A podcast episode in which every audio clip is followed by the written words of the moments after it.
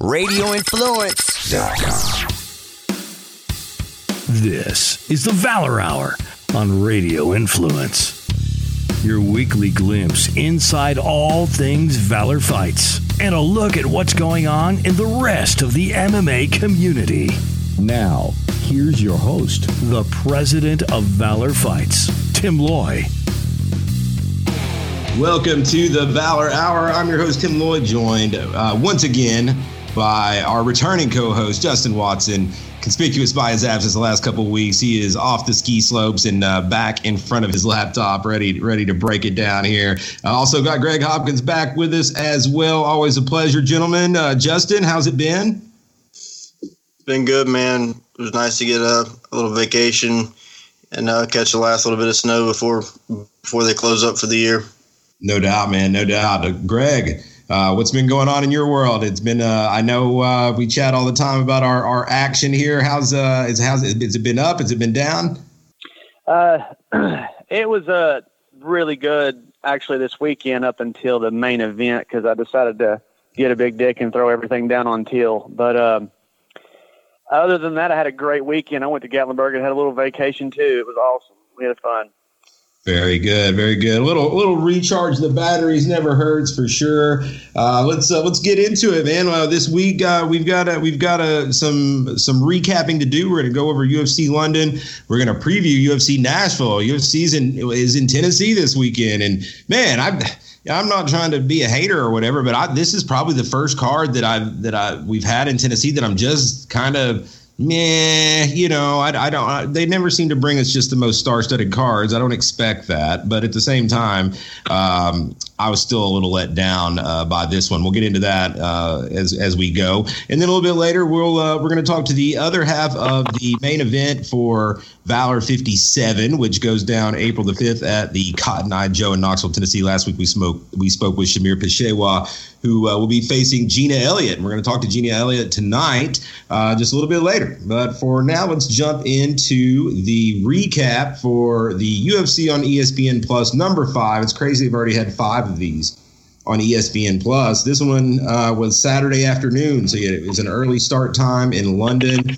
We had um, uh, not too much uh, good luck on my DraftKings. I don't. I uh, Greg uh, and Justin. I'll, I'll, get into to yours here shortly, and we'll see how everybody did. I've got the the winning lineup, and we'll go over that as well. Uh, first, we'll just kind of run down the results, though. The prelims. Um, we had a lot of uh, you know European talent. There wasn't a whole lot of American presence on this card. we jumped off with an upset right off the bat. One of the top favorites on the card, uh, Nad Narimani, gets upset by Mike. Grundy. Grundy looked really good. Um, tough guy, and he was rocked uh, at one point, but came back and, and hurt uh, Narimani and got the stoppage in the second round. Uh, with punches, TKO. Uh, then we saw Molly McCann get a unanimous decision over Priscilla Cachoeira, who uh, I'm not that impressed with. I don't know that she's UFC material. I, I just, um, I mean, you know, Molly McCann's tough, but uh, just not an overly. All I've seen Priscilla Cachoeira do so far is look, you know, subpar. Uh, that said, her first one, I guess, was, was against Shevchenko, so it's easy to do. Uh, we had another uh, another kind of somewhat upset on the next one. Dan Ige defeats Danny Henry. Uh, Ige, the American, gets the win there with a, a rear naked choke in the first round. Uh, then we saw uh, Saparbeg, Safarov get a unanimous decision over Nick Negumereanu. Uh, some fouls early in that one uh, by Safarov. I, I want to say he was holding, he had we, I think we might have had like two points deducted. I may have to defer to you guys on this. He was holding the cage and kind of a kind of a dirty fighter. That guy, uh, Marc uh, Diakiese, uh, with a, an upset win over Joe Duffy by unanimous decision, and then uh, rounding out the uh, the preliminary card there, Arnold Allen uh, defeats Jordan Rinaldi, second American presence on the card with a unanimous decision. I'd taken a chance on Rinaldi, hoping his wrestling would saved the day, and it did not. Uh, side note: We lost a fight on the prelims as well. It was supposed to be Tom Breeze and Ian Heinisch, who well, I was kind of looking forward to that fight. They weighed in, and everything seemed okay, and then Breeze uh, withdrew with health concerns on fight day. Uh, just uh, overall take early on these uh, prelims. Anything stand out to you, Justin? Yeah, I, I just caught the first three. I was at a dance competition, so I was watching it on my phone, but um, I had to turn it off after the first three. Um, Mike Grundy you know, weathered the storm, came back and, and scored a huge knockout. Um, and like you said, Cachoeira she's uh, she's not that great. I mean, it was a fun fight. I, I, I think both girls probably won some fans over just just you know kind of getting in there and trading, um, but you know just pretty sloppy. Uh, Ige and Henry, I got totally wrong. I thought that, that Danny Henry was going to be able to you know win that fight and um, uh, submission maybe even. yeah, yeah, and I mean he, he just kind of ran in there and and did his thing and walked out. So um, the fights that I saw were all were all pretty good. Um, you know, just for a for a midday something to watch while I'm waiting on kids to dance that I don't know. no doubt, no doubt. Greg, your thoughts on these prelims? I didn't really get a chance to catch any of the prelims. Okay, well, I'll tell you, uh, nothing to me uh, stuck out as just like must see. You know, I thought the uh, the upset of Joe Duffy was somewhat noteworthy, but no one really just took a huge step forward. We got, saw some people maybe take some steps backwards, but uh, no one just jumps off the page. Moving on to the main card, Jack Marshman gets a split decision win over John Phillips. I didn't get to see much of that fight, but apparently it was really close. And um, I got lucky because I did load up on Marshman there. and apparently it was a lot closer than I thought it was going to be. Uh, Claudio Silva gets the win with an armbar over Danny Roberts in the third round and improves to 13 1. Uh, and then Nathaniel Wood uh, gets rear naked choke in the second round. He's a big favorite, and Cash is, uh, is probably one of the biggest favorites on the card over Jose uh, Quinones. Uh, Justin, any uh, anybody here uh, is look look appealing to you? When the Wood is Wood Wood this Nathaniel Wood, he's got some some appeal, I think, and, and Claudio Silva is, is, is quietly building a record. Yeah, I missed these three, and I was I was able to to get back in the next fight, but I won on all three fights. I had I had Marshman, Silva, and Wood um, all in the book, so I was I was happy to, to see that that I picked up the wins, but uh, didn't get to see those three live. Greg, you're uh, did you get to catch any of these? Uh, no, I really I, that's uh, I think I did catch one of the prelim cards actually, which I'm sorry, I'm sitting here I'm sitting here trying to remember exactly who who are all on the prelims, who are all on the main card. That the fighter you were talking about with who kept grabbing the cage. How, how do you pronounce his name? Oh, that was that uh, Saparbeg Safarov. Okay, so that was on the main card. That wasn't on the prelims. No, that was prelims. Yeah, that was that was prelims. That okay, was well, that was prelim as it could fucking be. did, did he? Yeah. Did he? Uh. Did did how many? He was he coming off of two losses right there going into that fight? Um, maybe that seems familiar. Uh, I, I know that he was uh, the think, underdog. He I got I cashed on him at plus money. Uh, let's see. Looking at him, he had lost two in a row. Yeah, Tyson Pedro beat him, and Gian Villante had beat him. So he, this was his first UFC yeah. win. Okay, well that fight I actually did get to catch that one because I actually laid some money uh, on the opposer there because uh, the reason I got so pissed off is because every time he made a uh, an advancement at all in the fight completely was by grabbing the cage, and the referee told him four or five times, "Stop grabbing the cage, stop grabbing the cage," before he even said anything. And like, did, I don't know, did he deduct one or two points there? What was it? I want to say it might have been two points. I thought it was two points, and then therefore I thought it was a good. I thought it would end up being a draw for the end of the fight, but it wasn't because he ended up losing, you know, damn near every round. And I was like, Jesus Christ, this is some bullshit. but uh, Woods, as far as Woods on the main cards, he stuck out to me a lot. Great deal. I had him. Uh, on my DraftKings.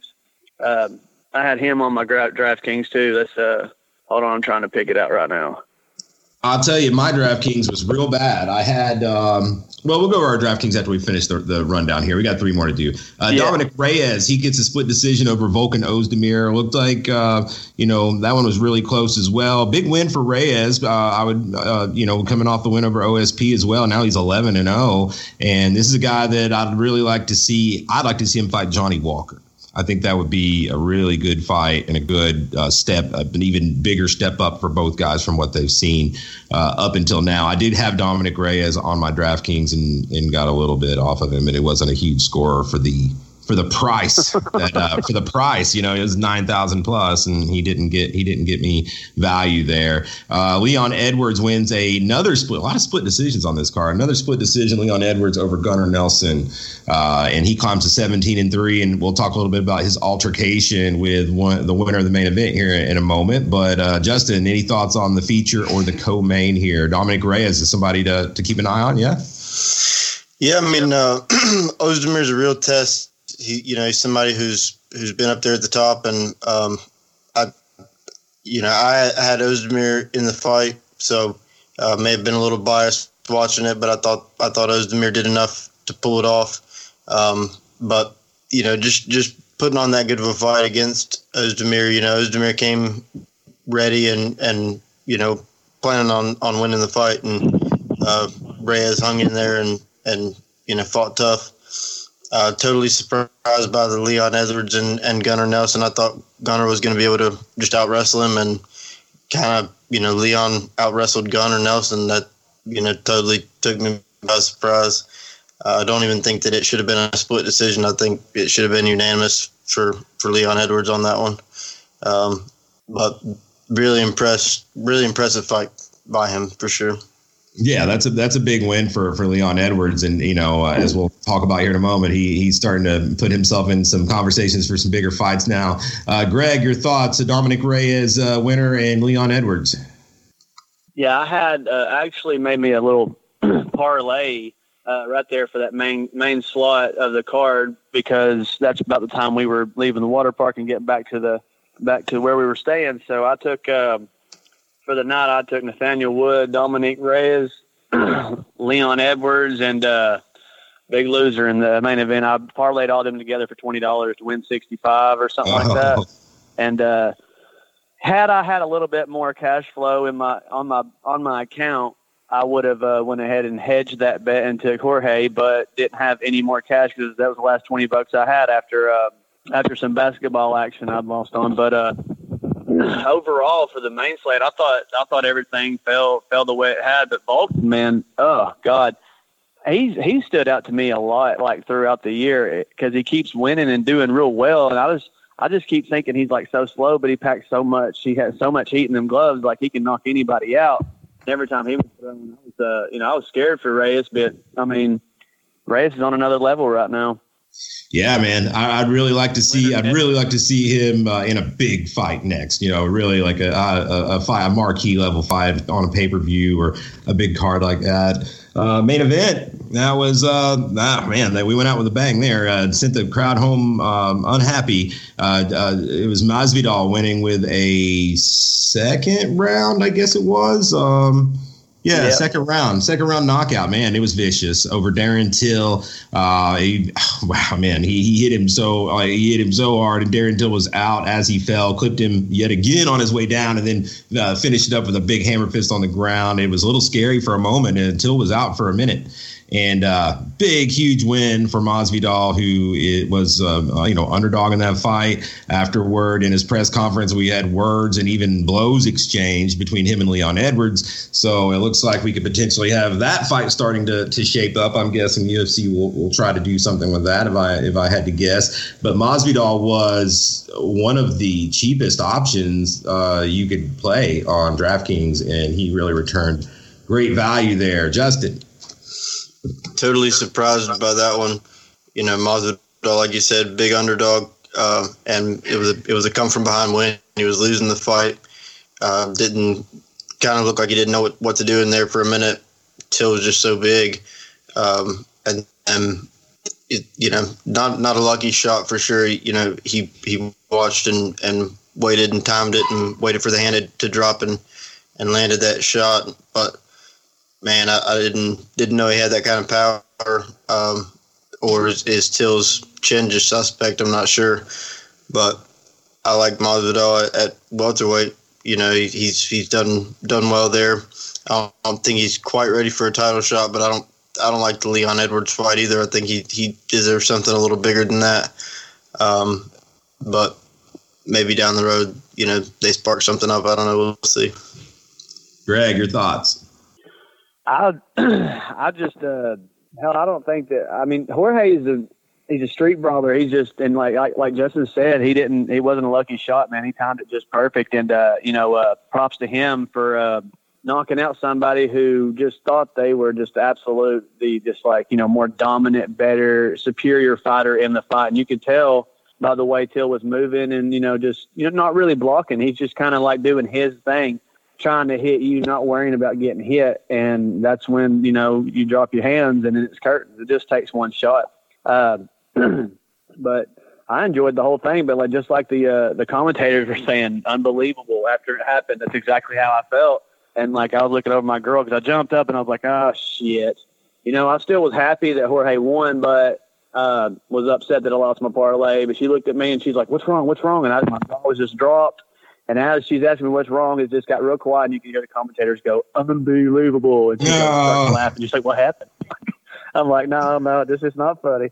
But that's what I was telling her. But no, man, I I actually enjoyed the whole card as a whole, man. But um, hey, I was gonna uh, jump into something before we went to the next UFC card. You know, we had uh, Juan Puerta on last week. Uh, yeah, yeah, yeah, yeah. We, uh, we, we forgot to cover title. that. Right, right, right. Yeah, we can I, well, I was just going to throw that out there. We had him on on last week and everything, and uh, or maybe it might have been the week before last, but uh, we were, he was defending his title last Friday, and uh, all the way up until the main event, everything was good. They come out and say uh, Juan Puerta or Juan Puerta has been disqualified for you know they didn't tell us why. They just said there will be no main event tonight, which uh, I don't think anybody's ever done that before. And uh, but they said the reason was because they found traces of uh, uh, THC in his system so they uh, they suspended him indefinitely from Titan FC, but they did not make him. Uh, they didn't strip him of his title, so I don't know what what they're going to do. I guess he just gets to keep the title and go home with it, but he's out of Titan FC now, so I don't know where Juan goes from here. But uh, I just wanted to throw that out there before I forgot to uh, let everybody know what happened with that. Yeah, yeah, I appreciate you remembering that because I, it had slipped my mind. But yeah, that's, uh, certainly uh, an anticlimactic end to that show. Uh, you know, we I, I, was watching, and you know, Jared Gooden had just fought in the co-main event, was pumped up for this main event, and uh, they announced that the main event was just off. The the commission had uh, not uh, had suspended uh, Puerta, and, uh, come to come to find out, it, you know, the next day essentially that it was for THC, and that's unfortunate, man, because yeah, I mean, it really is crazy to me that the test came back at this at such a late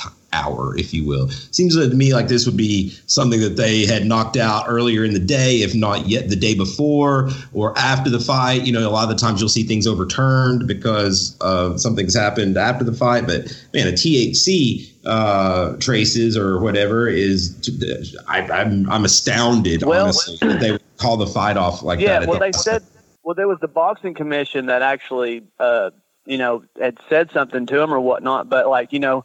Uh, Juan said even on the podcast last week that I'm not the one to come up to or you know or try to have any kind of confrontation with at all. So you know you stepped in the way of somebody trying to pursue their dreams and live out the life that they want to live, and I think that I personally think that maybe they might have stepped in and said something to him, and it, it and and and in, in Juan's defense, it's very very it was really unfair. So he may have he may have uh you know um uh have might have went off a little bit, and they may have said, well you can be you can just be out of the organization altogether. We'll have to I'll have to catch up with Juan and uh, see what happened there, but. um well, let's get back to the UFC now. I just wanted to throw it out there before things. Yeah, yeah, yeah. I appreciate you remembering that. Well, we can do a quick rundown of what the best lineup you could have had last week was. Uh, the top lineup that you could have put together would have scored 618 points. And I think it's safe to say it would have been fairly contrarian. Uh, Molly McCann puts up 104 and a half. Uh, she was uh, relatively priced, uh, relatively decently priced, as was uh, Silva, uh, who was 84 and a half. Uh, Masvidal put up 102 and a half, and he was real cheap and put up great value. Nathaniel Wood 109 points. I think he was expensive. Dan Ige puts up the best points of the night, I believe, 113 and uh, he was mid priced. I want to say right around eight. And then uh, Mike Grundy delivers huge value at 104 and a half points. And I want to say he may have been the absolute cheapest guy on the board. So 618 points would have took it down. Uh, my lineup of Marshman, Silva, Safarov, Reyes, Nelson, and Henry didn't come near getting it done. I didn't score half of the winner. I had 307 and a half and it just uh, not going to cut it uh, in that slate there. Uh, moving on to uh, let's move on to this uh, weekend. Again, we're in Nashville. Before we get into uh, the preview here, overall thoughts uh, from both of you guys on this lineup. Are you stoked for it? Are you stoked for it just because it's in Tennessee, um, or is this legitimately a lineup that that piques your interest? I know there's a couple names on there that have a little bit of southeastern intrigue, but you know, from overall standpoint, your your opinion on the quality of this card card, Justin? Um, I, I think it's got some of the bigger names that we've had here. You know, I, would have been happy to go, but um, I, I, don't think it's that bad. Greg, I uh, I'm not going to say that it's not a not a bad card, but uh, I'm going to wait uh, till they come to Atlanta. So I'm going to save it for that one instead. Well, I think that I mean, I'm card not saying it'd be a waste ass. of money. Yeah, I think that Atlanta card dwarfs it yeah, I don't think it's even close. And you know, so if you've got the decision to make on which one to pick, then yeah, I don't I think the Atlanta card is uh, a no brainer. And uh, you know, for us here in the East Tennessee area, it's a pretty comparable drive. You know, um, in Atlanta for you, I know is even a little closer, Greg, but. Um, Right. Let's, let's jump into it. It's uh, this is another is ESPN Plus card again. Uh, we have uh, looks like 12 bouts on the card, and um, you know it starts off at uh, five o'clock uh, Saturday afternoon, and it uh, should be it should be uh, exciting for a lot of the folks in the in the southeast region. As I as I mentioned, there's several fighters on this card that are going to be recognizable names for for our local fight fans. And so uh, we'll jump on into it. Let's see here. Um, we have uh, opening up the card. I believe it is flyweights, if I'm not mistaken. Yeah, flyweights. We've got Eric Shelton taking on Jordan Espinosa. It is the UFC debut, if I'm not mistaken, for Espinosa, and he came off two wins on the Contender Series. Eric Shelton, uh, you know, he's, he was on the, that season of Tough with the flyweight, where there was all the flyweight champions and I believe that it is, uh, you know, this is a fight where uh, their salaries are very similar on DraftKings. Uh, Espinosa is seventy five hundred here, and uh, and then Shelton it looks like is uh, let's see Shelton is eighty seven hundred. I feel like that's a little over overpriced on Shelton personally. Uh, then we've got a bantamweight bout. Chris Gutierrez takes on Ryan MacDonald. Chris Gutierrez, uh, 12 3 and 1, lost his debut fight in the UFC, taking on Ryan MacDonald, who is 10 and 0 from Nebraska. Not very impressed with Ryan MacDonald's competition, or from what I've seen so far, even at 10 and 0. I like Gutierrez in that one. And then Randa Markos, uh, a strawweight battle, takes on Angela Overkill Hill. Uh, Markos is eight and six, and Angela Hill is eight and five. Uh, looking at the DraftKings salaries, Chris Gutierrez is eighty three hundred dollars, and then uh, you can get uh, MacDonald for seventy nine hundred, and then Mark Randa Markos and Angela Hill are the closest, almost the closest on the card. Um, is uh, Angela Hill is eighty two hundred, and Randa Markos is eight thousand. Uh, your your thoughts on these first three, Justin? Um, I think there's maybe some good value in Espinosa. I, I, threw him on one. I've got one lineup that I did for um, the whole prelim card, um, but I like Espinosa. Another one I like on there is Randa Markos. I think it's going to be a tough fight, and I think she's going to you know end up just kind of grinding out a decision, um, end up scoring some points there. I've got to agree with you on Espinosa. I'm going to throw Espinosa on some lineups. Like I said earlier, I really like. Uh, I really don't like Ryan MacDonald, so it's kind of a fade situation with him. So I probably can see me playing Chris Gutierrez on some lineups as well. Uh, may end up. Uh, I I can't see myself playing Angela Hill. Uh, I I I might can see myself playing Randa Markos on some lineups. He'll just the style, you know, if she's going to win, she's going to win a kickboxing match and not going to rack up a lot of, of, of DraftKings points for you. You need takedowns and, and advances and whatnot if you're not going to get finishes. Uh, Greg, your thoughts? Any any plays on these first three fights? Any of these uh, stand out? Uh, I'm I'm probably not going to play any of these guys on my lineup, but uh, I'll uh, side with you on the uh, Ryan MacDonald. I was watching some of his fights earlier this week, and uh, I mean, he's been fighting people that are like 16 and 19. Yeah. Uh, six and nine. Like all the people he's beat, are are totally well below his uh, his caliber. So he was like superior to a bunch of inferior fighters on all of his last fights. So that's why I'm going to fade him against uh, Chris. And uh, I, I agree with y'all against fading Angela Hill. I uh, I just I, I don't know. I I just can't I just can't seem to. She doesn't. She just doesn't grow on me. I do like her weigh-ins and everything. She's pretty entertaining for the most part. But other than that, as a fighter, she's not going to score a lot of points for you. Uh, she's a win loss win loss kind of fighter. She's not a she's not really uh, what's the word I'm starting with? I'm looking for starts with a C. Consistent.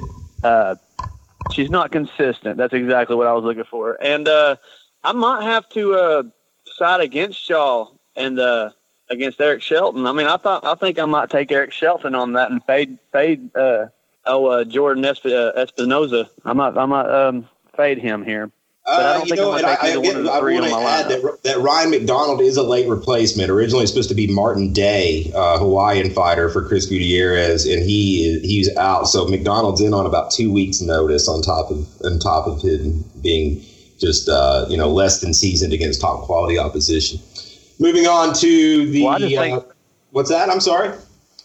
No, no, I was just thinking like uh, exactly what you said. Fade Ryan MacDonald and almost maybe put him in your lineup. But like you said, uh, you know, uh, Chris is uh, he's he, how much did he cost? Like 83, 85? He's pretty He's high eighty. up there. isn't He's he? eighty three. 83. Yeah, you're looking for a finish if you're going to spend you know above 85 or more on a on a fighter. So he's 83. You're looking for a finish there. I don't know if he gets a finish, but I fade uh, Ryan in this spot.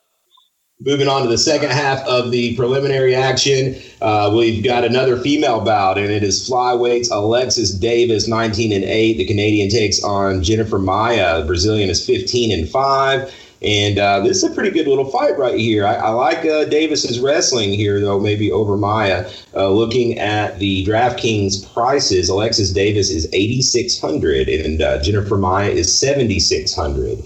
So uh, we're kind of getting into that range where you you may need a finish out of Davis to hit value. And when we say hit value, I, I like I think the general consensus is you want to get ten times the you want to get uh, a multiplier of ten times the money that you spent. So if you're spending uh, thousand dollars on a player, you want to get at least ninety points out of them, and that way, uh, if that happens for you uh, across the board, you should have uh, five hundred points when it's all said and done, because you spent because you spent fifty thousand dollars, right?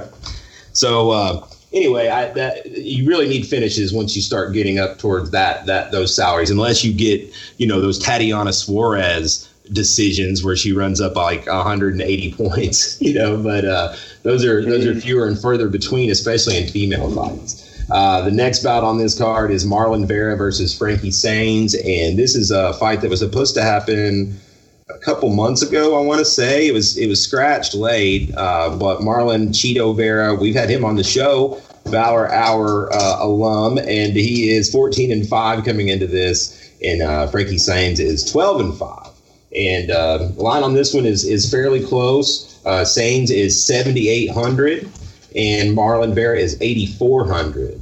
And uh, then the next uh, and final prelim is going to see Bobby Moffett, the Wolfman, 14 and 3 and he is taking on bryce mitchell uh, who is uh, 145 uh, in this 145 contest bryce mitchell was on the ultimate fighter out of that uh, mrs i'm sorry arkansas area he's fought for v3 and several promotions around the area so he is uh, you know top young prospect uh, kind of a fan favorite uh, on the ultimate fighter but this is a tough one against Bobby Moffett. You know, Moffett's been there, done that. He's been around, and I, so I think it's a, a tough fight for Bryce Mitchell. Bobby Moffett, eight thousand, or I'm sorry, eighty eight hundred dollars on DraftKings, and uh, Bryce Mitchell is going to be seventy four hundred dollars, and he's ten and one.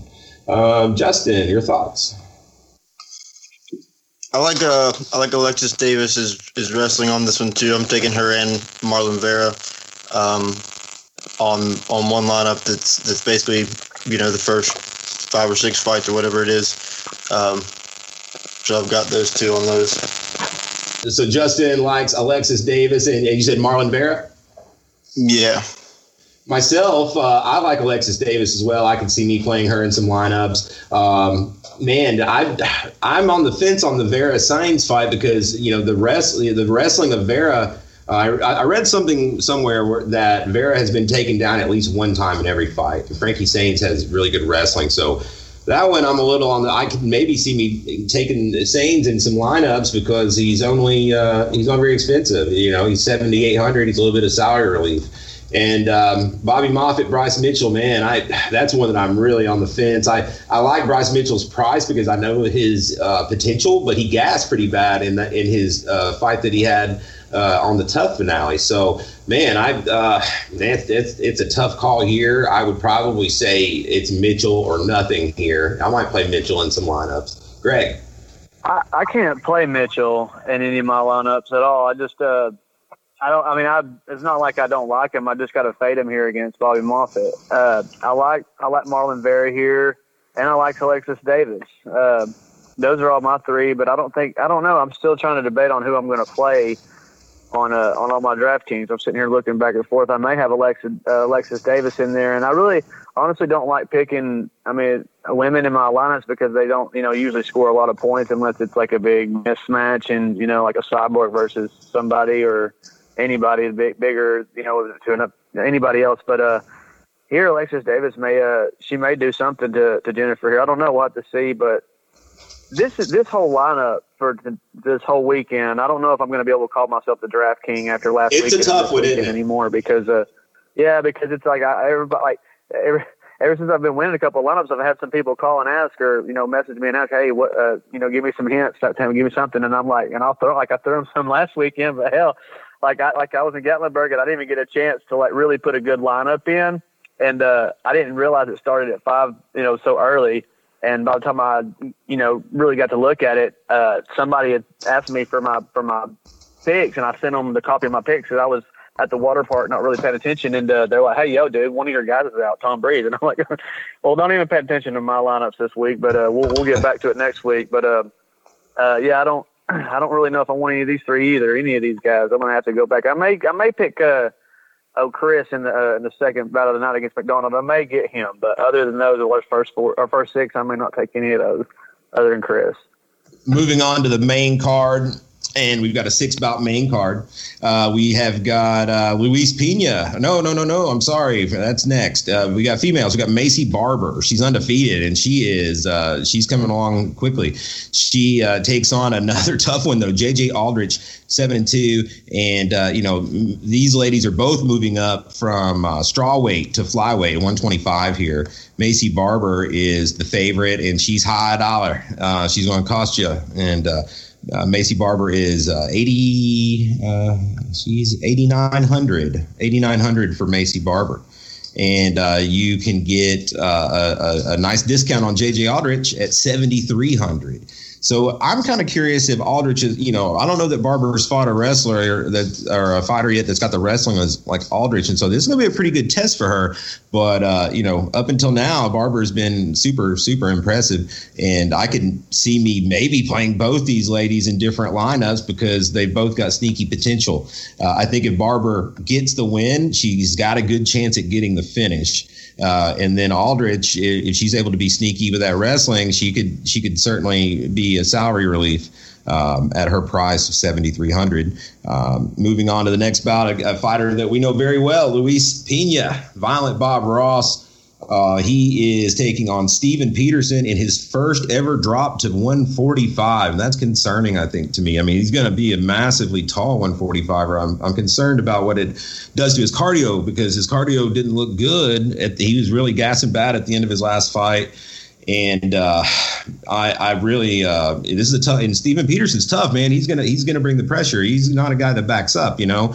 Uh, Luis Pena is a pretty heavy favorite here. He's gonna cost you ninety two hundred dollars, and you can get Steven Peterson for seven thousand dollars. And I can't lie, I love Luis Pena, but I really love the value I feel like on Steven Peterson here at seven thousand dollars. Uh, and then uh, the the next preliminary we'll cover here before we get to the final three. Uh, pretty pretty big flyweight showdown. I'll say that. It's odd that it's taking place here and not in Brazil. Two Brazilians going at it. UCA uh, Formiga taking on Deiveson Figueiredo, and uh, is undefeated. He's 15 and 0. Uh, Formiga, big step up for him. This is going to be his toughest competition yet. 22 and 5. You know, he's been in there with the best. And Figueiredo is $8,500. And uh, you can get uh, Formiga for 7,700. Justin. I think Formiga, I think is a good value play on this one. I, I like I like his uh, chances in this fight. I'll probably go with him on the books too. Pena, I don't know for the price. I just don't know that uh, I, I want to spend that much. I'm, I'm, I'm, like you. I always want to pull for him, but um, kind of scary at that price. Uh, I think Maycee Barber is totally worth it, though. Um, I've got I've got her and and Formiga in in some lineups of mine. Myself, um, I am definitely uh, see myself playing uh, some Maycee Barber. I may need more more than not. Uh, JJ Aldrich, I may still sneak into a couple lineups. I've um, I, I, hate to do it, but I, I, can't I can't play pay that much for Luis this time. I really hope he wins. You know, I'm I'm still rooting for him to win. But uh, Steven Peterson at seven thousand dollars seems like a pretty good relief option to be able to pay up for some other for some other uh, high dollar fighters. Uh, Formiga and Figueiredo is a tough one. I agree with you. Formiga's got some good uh, value here at 77. Figueiredo's freaking tough, man. He's I mean, he's good. He averages nearly 100 points uh, a fight, you know. So I'm kind of on the fence. I, I, see myself maybe sneaking a couple into uh, to some lineups. I can't fade either guy. Um, I think that we may see Figueiredo get the finish. So if, if he does win, so he could pay value. But again, uh, Formiga, good value at 7,700. Greg. I I don't I, like you said about Pena. Uh, let's let's go over Maycee Barber first. Hell, we but she fought Hannah Cifers last time, right? And uh, we all yes. Hannah Cifers, right? Was yeah, she just no no. Well, Hannah well she she did, she did beat Hannah Cifers, but then Hannah Cifers has fought since and won. Yeah, Hannah Cifers won just the other just last weekend or what a week right. ago or so. I remember because I had her on my DraftKings and I didn't but think Barber, she win. Like, I remember I threw through. her in here just because. Oh, Barber just raped her, made her yeah. look stupid. It was ridiculous. But uh, I don't like Barber, but like you were saying against uh, Aldrich, she's got the wrestling, and uh, in it, it's a whole different game when you go to the ground. You know, and if Maycee Barber can't get up after she gets taken down, that's it's not her ball game. You know, but uh, like Justin said, I think your your value for Maycee Barber is probably one of the better ones out there, and uh, she might get a finish here uh, which we were talking about women earlier. It doesn't really normally happen, you know, uh, on in less occasion. But uh, and Luis Pena, good God, uh, I thought he was talking shit when he said he was going to move down to 45. I thought he was just talking shit because he was over with Daniel Cormier. He just wanted to look cool. Said I can make 45. I'm six three. I could do it. No, but he's going to do it. Uh, which makes me want to wait before I actually do pick him. But he is one of my uh, he's one of my locks for the weekend if he can make the weight. If he he's doesn't make the weight, of course he's off. Value.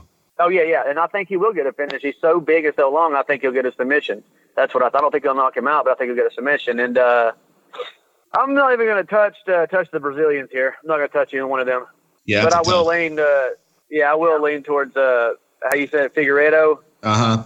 I will lean towards that way though top three fights on the card. Getting to the to the meat of the of the lineup, we've got another late replacement. Originally supposed to be John Makdessi taking on um, taking on Nasrat Haqparast, and Jesus Pinedo was supposed to take on Chris Gruetzemacher. But Gruetzemacher uh, fell out and Haqparast fell out, so they just put them together. And so we've got a lightweight uh, contest. Uh, John Makdessi, 16 and 6. He's a Canadian taking on Jesus Pinedo. We just saw Pinedo not long ago, and he surprised us, if I can remember. He fought on like that, maybe like it was like an Argentina card or something like that. And he shined. I know that he, he definitely uh, surprised me. And he's 16 and 4. And uh, let's see the pricing on these guys here. Makdessi is the favorite, and he's going to be expensive. He's ninety one hundred dollars. And then if you want to get a shot at Pinedo, he is one of the cheaper options. He's seventy one hundred dollars. Um, uh, Justin, uh, your thoughts? Any anything here on this fight here uh, stand out to you? Yeah, I like uh, Pinedo at the, at the money. I think he's a good value play. Uh, Makdessi's good, but um, Pinedo, I think, could come out and surprise us, and I think it's going to be a, a, tough, long fight uh, either way. Yeah, yeah, I can agree with you there, Greg. Uh, I, I, don't know if I really want to touch this, and I was leaning towards uh, Makdessi, but uh, like, but you know, Pinedo, he he did come out like he comes out like a world beater. He's like got four losses on his record with one draw.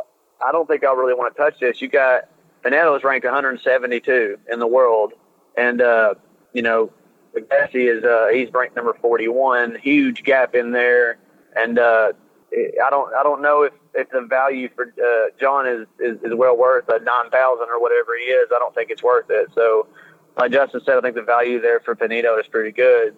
I agree. Uh, I think Makdessi, if we see a win from Makdessi, there's a good chance it's a decision. Uh, I think if we see a win from Pinedo, he's going to knock him out. So, um, so that that's my take. Co-main event, um, pretty uninspiring to me. Curtis uh, Razor Blaydes coming off of his knockout loss to Francis Ngannou. He's ten and two, taking on Justin Willis, eight and one. And uh, man, tell you what, I've not been very impressed with old Justin Willis here, and I really like Curtis Blaydes wrestling to uh, to rule the day here and him to bounce back. Curtis Blaydes is a heavy favorite, though. If you want him, you're going to have to pay nine thousand, and you can get Justin Willis at seventy two hundred. So uh, I feel like uh, I feel like there's pretty decent value in Blaydes and his wrestling and his ability to score points here um, as he tries to kind of get back on track. Um, uh, Justin. Yeah, I'm, I'm with you. I think that you know Curtis Blaydes, the game plan going in should be take Justin Willis down and, and just beat him up there. Uh, if he does that, he, he should be able to get up, you know first second round finish. I don't think Willis will be able to get up off of his back. Um, I was able to fit Curtis Blaydes into uh, at least one or two of my lineups, and uh, I think he you know he has the potential to pay out pay out there. Greg. I also like Curtis Blaydes myself, but uh, here's the thing: on uh, like I said with the DraftKings lineup, you, you, only, you can only get so many good guys over, you know, 7,500 or 8,000, you know. So I'll be honest, uh, I want Curtis Blaydes to win, but when, you know, as, as of right now on Wednesday with my picks, uh, Justin Willis is the one that falls into my slot for the I have to fucking have him. Sorry, but yeah, that's who I've got right there. And but here's here. Okay, now here's my here's my silver lining to that. Uh, I'm not all impressed with with Willis at all. But with that being said, He's a very smart fighter. He's a very technical fighter. He's a very patient fighter, and he's able to wait. On the contradictory to that, Curtis Blaydes is not that guy. So if uh, Blaydes just runs after him and attacks him, I don't see how Willis is is able to just like Robbie Lawler jumped on Askren. That's the kind of expectation I'm looking from Blaydes right here on Willis. Because if he doesn't do that and he doesn't do it quick, I don't see Blaydes coming out with a victory here because I think it, it I think it'll turn to a, a later grind fight and Blaydes will uh, gas out. That's that's the y'all fuck. I got to take Willis, and right. that's, my, that's what I'm my bright side from there. But but if I have to be realistic about it, I think Curtis Blaydes uh, absolutely murders him in the first round, and uh, Willis has no answer. But I'm sorry, I've got to put Willis in my lineup there because he's the one that uh, falls short of my money. That's what I've got in my lineup right there is Willis. Not not fading Curtis, but if I was putting money on the fight, I'd pick Curtis. But I got to throw Justin in my lineup. I'll, I'll show you my lineup after the main event. After we get uh, done with the main event, I'll tell you who I've got. Okay. Uh, th- this that fight has has the potential to suck. Yeah, hell yeah. Uh, especially if Willis wins. Uh, I think he we can see. Uh, I, am just saying. I'm just saying that Willis, if he wins, is probably going to be using his footwork, and we're going to have a slog of a of a of a striking battle between heavyweights that aren't. Oh yeah, just, like you know, sixty points apiece, probably. Right. Yeah, shitty, right. But all right, main event. Uh, it is the welterweight debut of Anthony Showtime Pettis takes on Stephen Wonderboy Thompson, and this is an uphill battle for old Anthony Pettis. Man, it's going to be a pretty good size differential. I think should be fun stylistically. I think it, you know it's intriguing. Uh, if you want Stephen Thompson, he's ninety three hundred. He is the most expensive option on the board, and of course, naturally, that means Pettis is the least expensive, and he is sixty nine hundred. So, um, man, I, have got to go Thompson here. I I don't know necessarily that it equals a whole lot of points if he keeps this thing standing and it just kind of goes to a decision. But that said, if it does go to a decision, we got five rounds to rack up points. So uh, I can see me getting on board with some uh, some Wonder Boy here, Justin. Yeah, I'm I'm on Stephen Thompson too. I didn't really understand this call out when you know Pettis called out Wonder Boy. Uh, I'm not sure you know, I I don't know. There's something that that he thinks he's going to be able to to expose, I guess, because uh, Wonder Boy's just you know I think way too big and too long. Um, I kind of expect a finish in this fight. I think it, it really looks bad on Wonder Boy if he doesn't get a finish in this fight. Yeah, yeah, I agree. Greg, I'm uh, absolutely baffled by the matchup. I don't really understand it. Uh, just like Justin said, I don't. Um, I'm not sure why this is here, but uh, you know, w- when I first saw it, I thought that's that's it's an easy no brainer. You know, uh, Stephen Thompson. We'll just go ahead and pick him. But then I started thinking about you know Anthony Pettis is former world champion, and he no bitch. And I mean, he probably walks around at 180, you know, 185 or something like that. So 170, he's not really cutting. He might be losing a small, small amount of weight, but I think he just got done fighting 145, didn't he? 145 and 155. He just lost to Tony Ferguson and broke broke one of one one or both of his hands in that fight. So the, just the fact that he's coming off a broken hand, not being able to finish the fight with Tony Ferguson, who will probably be the world champion here soon, and uh, fighting Stephen Thompson, who has come off of two really close fights against uh, Tyron Woodley. I don't I don't see Anthony Pettis pulling out a victory here, so I'm going to fade him just for that reason. But I also don't know if I can spend ninety three hundred dollars on Stephen Thompson because I don't even you know. I, I want to say one more thing. Out of the last events we've had on DraftKings, I think the very bottom guy. He did maybe two out of three out of the last. Yeah, the last two out of three have won. Like like I don't. I'm not going to say Anthony Pettis won, but the last two out of three of the bottom lineups, like 6,900, 6,200. I think Mike Derek Grundy. Lewis didn't win. Yeah, I think Derrick Lewis didn't win as the only is out of the last three. The other two won, and I wanted to pick him just because I saw the value, and I see value at uh, 6,900 because you got a five round fight. There's a lot of significant strikes going to come out of that. So I think that Anthony Pettis has a lot of value at 6,900. I can I can dig it. I can dig playing them both. Yeah, yeah. You know, I mean, if you need salary relief, then you know and you need to, to pay down somewhere, then I think you can do worse than Anthony Pettis. If he can go the rounds, then, it, then he's going to accumulate some points. So, I mean, if he can accumulate 60, 70, even in a loss, which is possible, uh, then he, he returned value, you know? Um, let's uh, let's kind of give a quick rundown here uh, before we get to our interview, real quick. Uh, I want to get each one of you guys' uh, lineup super quick. If you if you had a gun to your head and you got to make one lineup, what's your lineup with along with your lock and fade of the week? I'll go first. My my lineup will be uh, centered uh, around uh, paying up for Wonderboy Thompson, Maycee Barber, and Curtis Blade. So I'm going all the way up pretty much. And then uh, in my middle middle tier play will be Chris Gutierrez fading Ryan MacDonald, and Ryan MacDonald will also be my fade of the week. Uh, then I went down low and had to save some money. I went with Steven Peterson for seven thousand dollars, Jordan Espinosa for seventy five hundred dollars. Used all my money. Uh, Justin, so I went with the same way as you did on the on the first three. I got Maycee Barber, Curtis Blaydes, and Steve, Stephen Thompson. Um, but then I got uh, Formiga, Markos, and uh, Pinedo. Um, I think the my biggest lock on on the week is probably going to be Maycee Barber. I like it. And who won't show up on any of your lineups? Um Probably, uh, probably Jennifer Maia. I can dig it. Greg. Well, i have got a few lineups, but I'm going to go through this one here. I've got Maycee Barber, and uh, I've got Chris Gutierrez, uh, Faded MacDonald there. I've got Makdessi, but again, this is gun to my head right now, and I'm trying to uh, make my pick, and you got some fucking asshole driving by me right now. Uh, I've got Markos, I've got Moffett, and I've got Pettis on there. And again, I don't really particularly love this lineup, but this is going to be entered in like a one dollar. But I've got a lot to do, and we got to watch the weigh-ins. Pena will be on my lineup if he makes weight. If he makes weight, he will be on my lineup. Uh, if he's not, I'll probably take the up hundred and go with Stephen Thompson on there and keep Pettis at the bottom. But all around, we still got you know what couple more days till weigh-ins, and I just want to see how everybody looks and feels afterwards before I make my final pick. And I always do that, but uh, I just want to see how this weekend goes. It's very competitive this week, and I really wish I could actually go to it. But like I said, I want to wait till Atlanta. So, uh, what do you got, Tim? What's you what's your lineup looking like? Uh, you know, I think we, uh, Justin and I were real close to the same at the top. Uh, like I said, Maycee, Maycee Barber, Stephen Thompson, Curtis Blaydes are my top uh, dollar plays, and then I got Chris Gutierrez, uh, Jordan Espinosa and Steven Peterson to round it out. Uh, I'm sure I will Yeah, play around with some with some other things, but that's uh, that's what I'm looking at right now.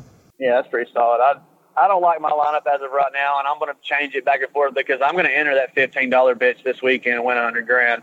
Because I feel like I'd have done really well that, that last time I was, you know, we had our three way there, and I was. Oh yeah. You know what? Yeah, I tell you what, man. Uh, that and that and that's a big that's a big contest this weekend again on DraftKings, like you mentioned. Fifteen dollar entry, first place guaranteed hundred thousand dollars. So uh, take a shot at it, you know, and uh, hopefully we, we want to play DraftKings with all of you guys out there. Hopefully by next week, and I'm confident by next week we will have our affiliate program set up with DraftKings. So we'll we'll have games for you guys to, to jump in, play with us, and uh, there'll be sign up bonuses for you and all that kind of good stuff. Uh, and we'll get into that next week. That's going to wrap up our uh, UFC on ESPN Plus six. UFC Nashville card uh, coming up this Saturday at the Bridgestone Arena. Uh, we are going to uh, check back in next week and do a quick recap of how this all went. And then it's almost time for Valor 57. We'll have to get some more interviews going for next week as well. We're about to get to our one interview this week. I'm going to let Justin get on out of here.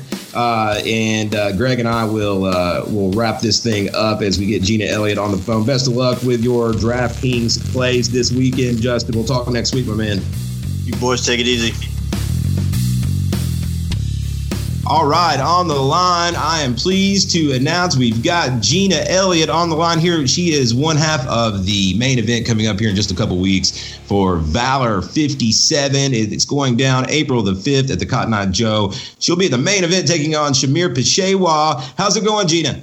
It's going really well. How are you guys doing? Really, really good. We appreciate you taking some time out of your training. I know you're you're kind of probably coming up on your Hell Week here pretty soon. Uh, that that final push uh, for this fight, and uh, so definitely appreciate you taking a little bit of time to chat with us. Before before we dive into things too too much, uh, Gina Elliott uh, is uh, your ma- your married name, formerly known as Gina Begley.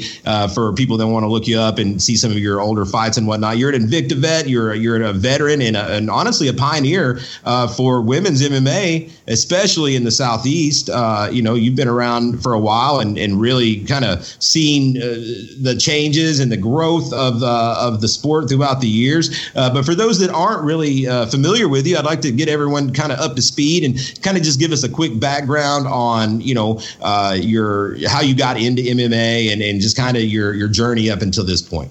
Okay, uh, sure. So, um, I never originally had any inclination that I would fight or be involved in mixed martial arts. Um, you know, I just happened to be lucky enough that the that the gym in my town um, was a mixed martial arts gym, and they had Muay Thai kickboxing, which I wanted to do for fitness. And then um, my son, who was four at the time, got involved in their youth program that was focused primarily on jujitsu um, he was actually kind of struggling a little bit, so I was trying to help him out, and I, I got involved in the jujitsu to to help him um, kind of catch him up to speed because he was young, and they did let him start young, but um, he was very athletic, I guess, and very energetic. Um, so, you know, Muay Thai kickboxing was for fitness, and you know, it's kind of a neat skill to learn, and then the jujitsu was just kind of an addition to that to help my son kind of uh, progress so that I could understand what he was doing so I could help him. But um, initially, jujitsu wasn't really my interest. After I started training it a little more serious, I, um, I thought that I really didn't enjoy it.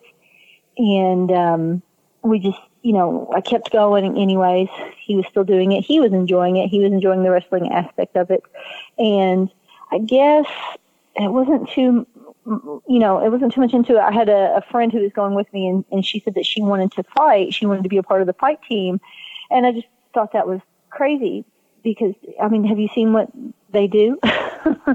and uh, you know, she joined. She wanted to join the fight team, and and I just thought that was kind of silly. Like that's not what we're here for. We're we're Right. moms, you know.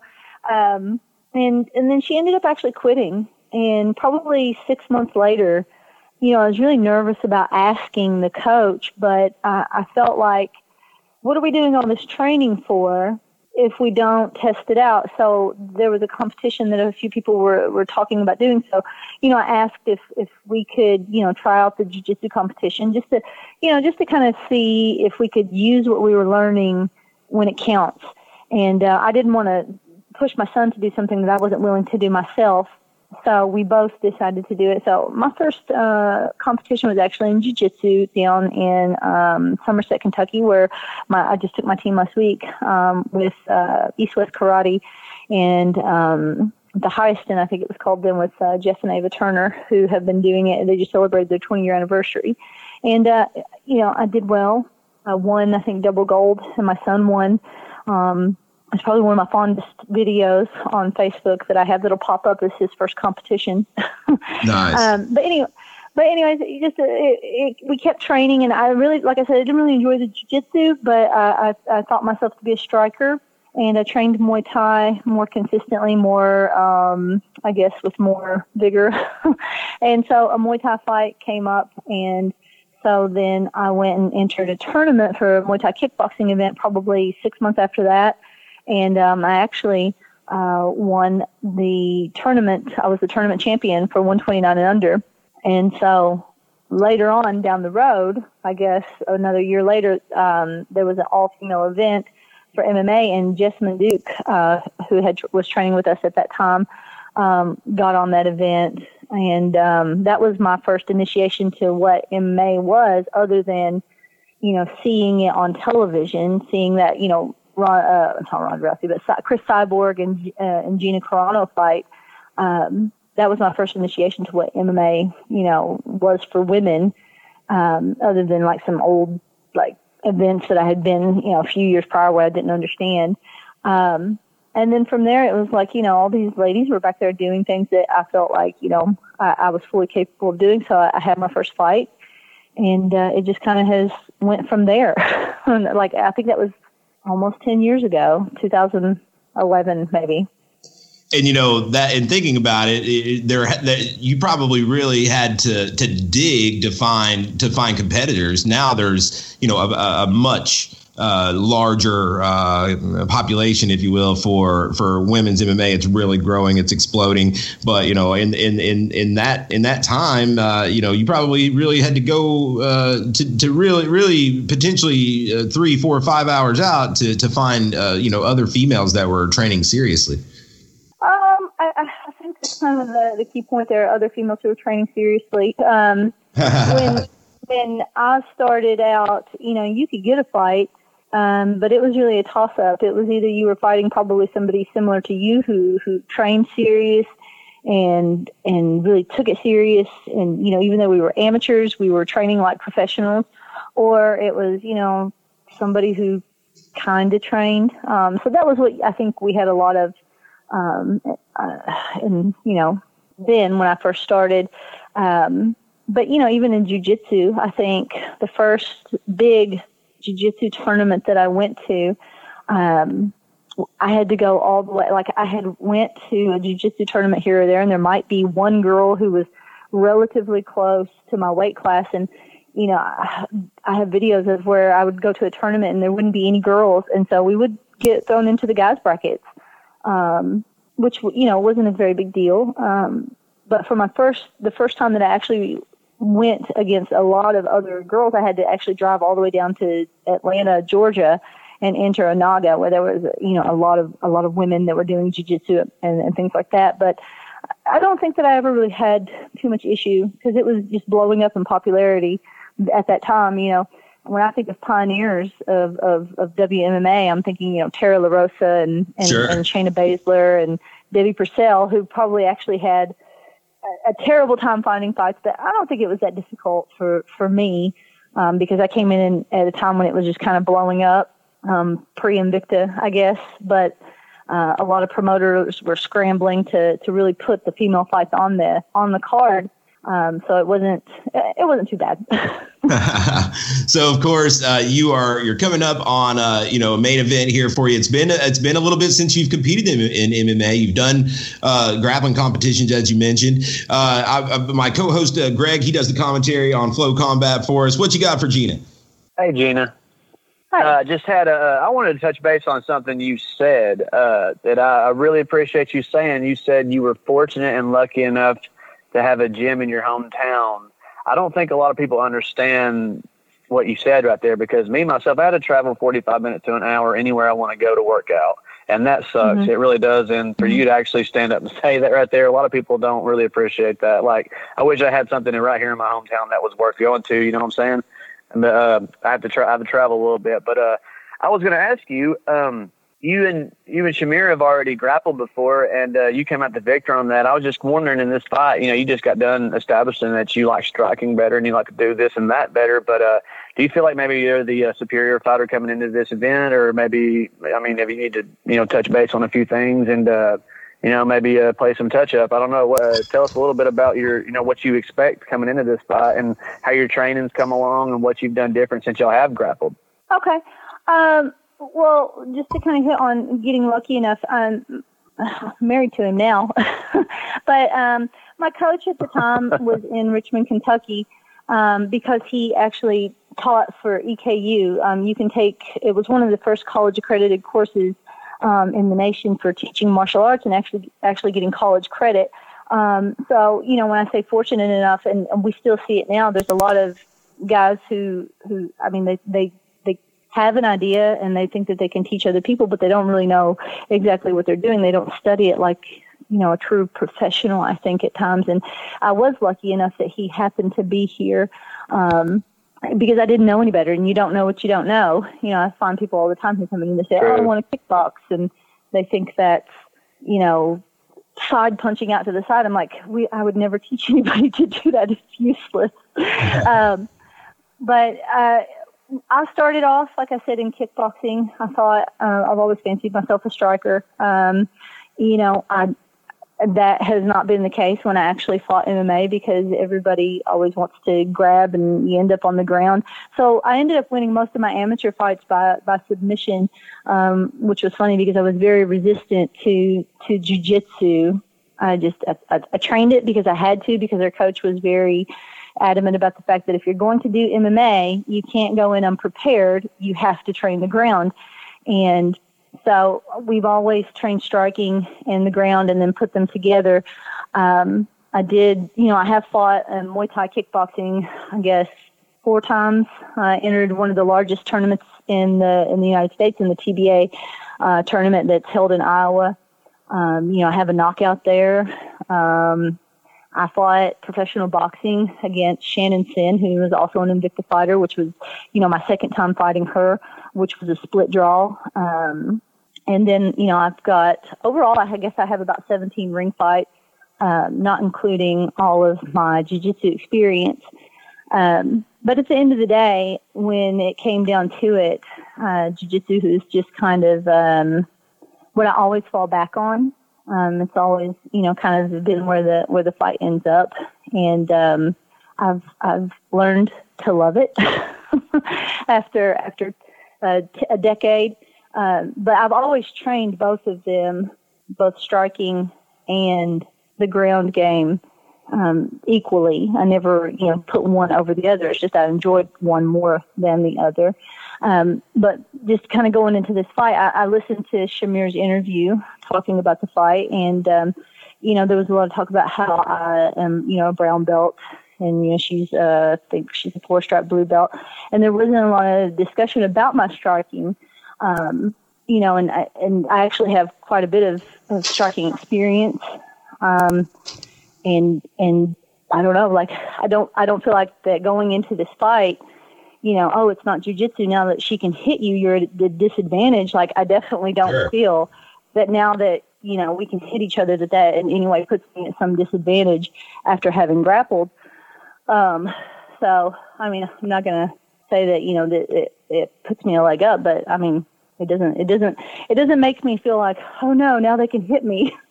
Right. Hey, Yeah. I'm glad. I'm glad that we heard that because honestly, I've got to say, I've always kind of just from the outside looking in have pegged you as more of a grappling specialist, uh, and and it may just be because I see that most of your wins are by submission. But when you tell me, you know, you you've to, you've told us new things here tonight, and I'm sure Greg will be able to use this uh, to his advantage in commentary, uh, most likely on the FloCombat uh, co- uh, broadcast. So that's really good good info to hear Yeah. because uh, I've always You know- pegged you as a grappling specialist. So knowing that you've got that striking Right. background and you're going to be ready to, for that as well.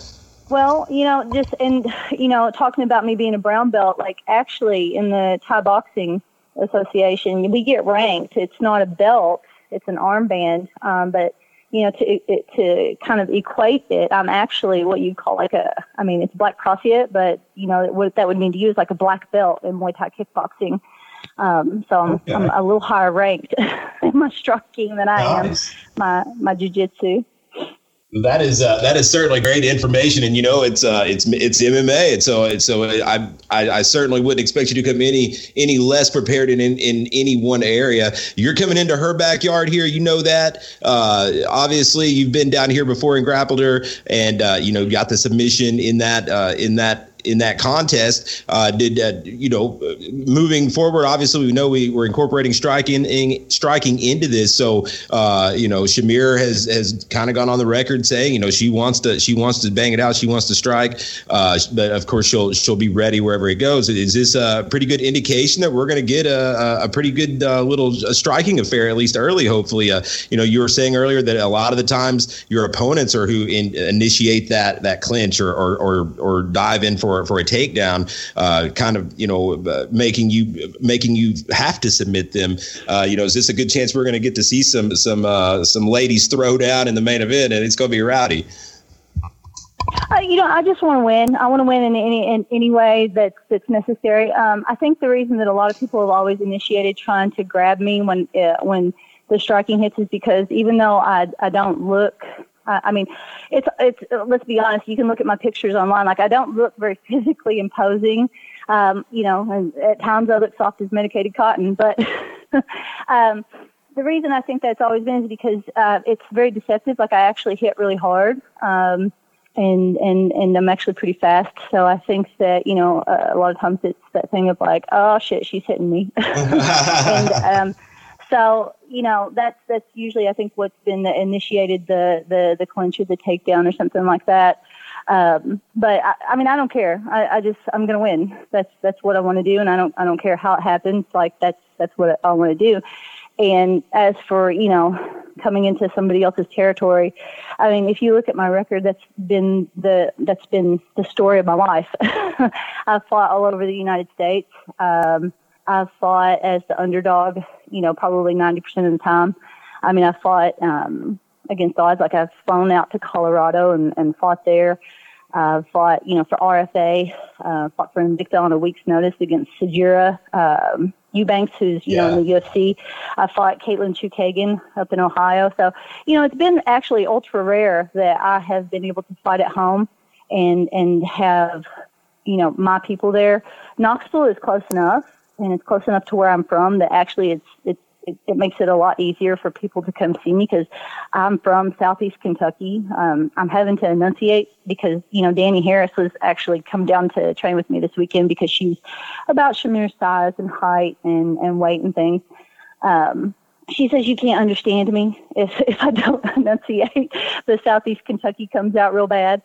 Um, but you know, Knoxville, I think, is about 45 minutes from my hometown.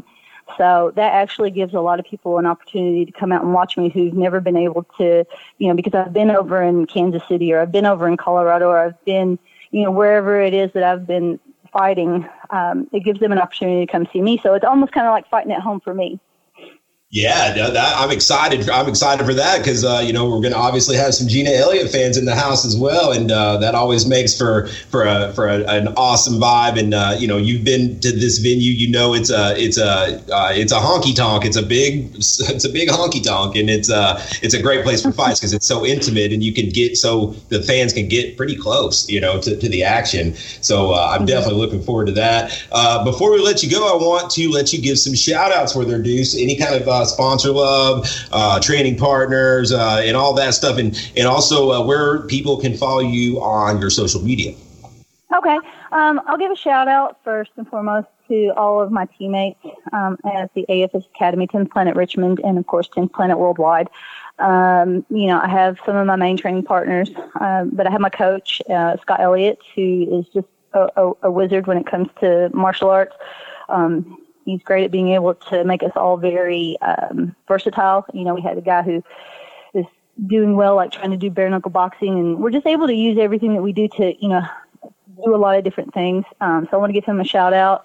Uh, my teammates who helped me train, Adam Fritz, uh, Linda Mahalik, and um, you know I got quite a few more um, that help me out as well. And then um, to my sponsors, Bluegrass MMA has supported me from my very first fight. They've always been uh, very supportive of everything I do. So Gary Thomas and all those guys there, I want to give them a shout out. Um, Roger Mitterling has always been very supportive of what I'm doing, so I want to give him a shout out. And then um, Ground Shark Coffee, they are out of Colorado. They um, make the best coffee I've ever drank in my life. So, and they're not super expensive. So if you want, you love coffee, um, and they're and the way they sell it is based on belt rank, so it's kind of neat. Um, but anyways, check them out. And then, of course, Six Chic Fighter, uh, Wendy Jarva uh, has an amazing company with them. Um, primarily focuses on on athletic wear for jiu-jitsu and stuff for women. So make sure you give them a follow. And then you can find me on Facebook, uh, Twitter, which is not something I use a whole lot, but I mean I'm there. Um, Instagram, it, I think it's Gina E10T. Um, if you want to give me a follow and find me, Gina Elliott, and uh, that's really it. Once again, this has been one half of your main event coming up for Valor 57. It all goes down April the 5th, Knoxville, Tennessee, at the Cotton Eyed Joe. Gina Elliott taking on Shamir Peshawa. Thanks so much time, or thanks, sorry, thanks so much for your time, Gina. I know uh, you've got a busy training schedule, and we're really looking forward to having you down here in Knoxville at Valor 57. Best of luck to you, and uh, looking forward to seeing you in a couple weeks. All right, thank you. Bye bye. All right, that does it for another edition of the Valor Hour. Thanks so much to our guest, Gina Elliott, for joining us tonight ahead of her main event at Valor 57 coming up in a couple weeks. Thanks as always to my co host, Justin Watson, Greg Hopkins. Till next week, I'm Tim Loy signing out. Valor Hour. Later.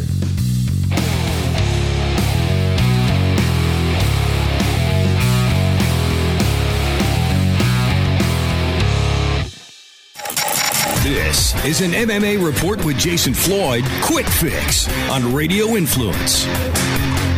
Coming up on this week's edition of the MMA Report podcast, I'm going to be talking to two fighters. I'll be fighting on Friday night at Bellator 218, Emmanuel Sanchez and Lynn Vassell. Plus, I'll be joined by Chris Gutierrez, who fights on Saturday at the UFC Fight Night card in Nashville. Plus, uh, former Bellator UFC fighter Matt Bessette joins me to talk about his fight next week at CES 55. And of course, we'll talk about the huge shift in the industry as UFC's pay per views move solely to ESPN Plus in America. Late breaking news with TJ Dillashaw, and of course, a recap of UFC London and a preview of UFC Nashville and Bellator 218. And you can listen to the MMA Report podcast on radioinfluence.com. Be sure to subscribe, rate, and review the show on Apple Podcast, Stitcher, TuneIn, and Google Play. The MMA Report with Jason Floyd can be found on iTunes, Stitcher, and RadioInfluence.com.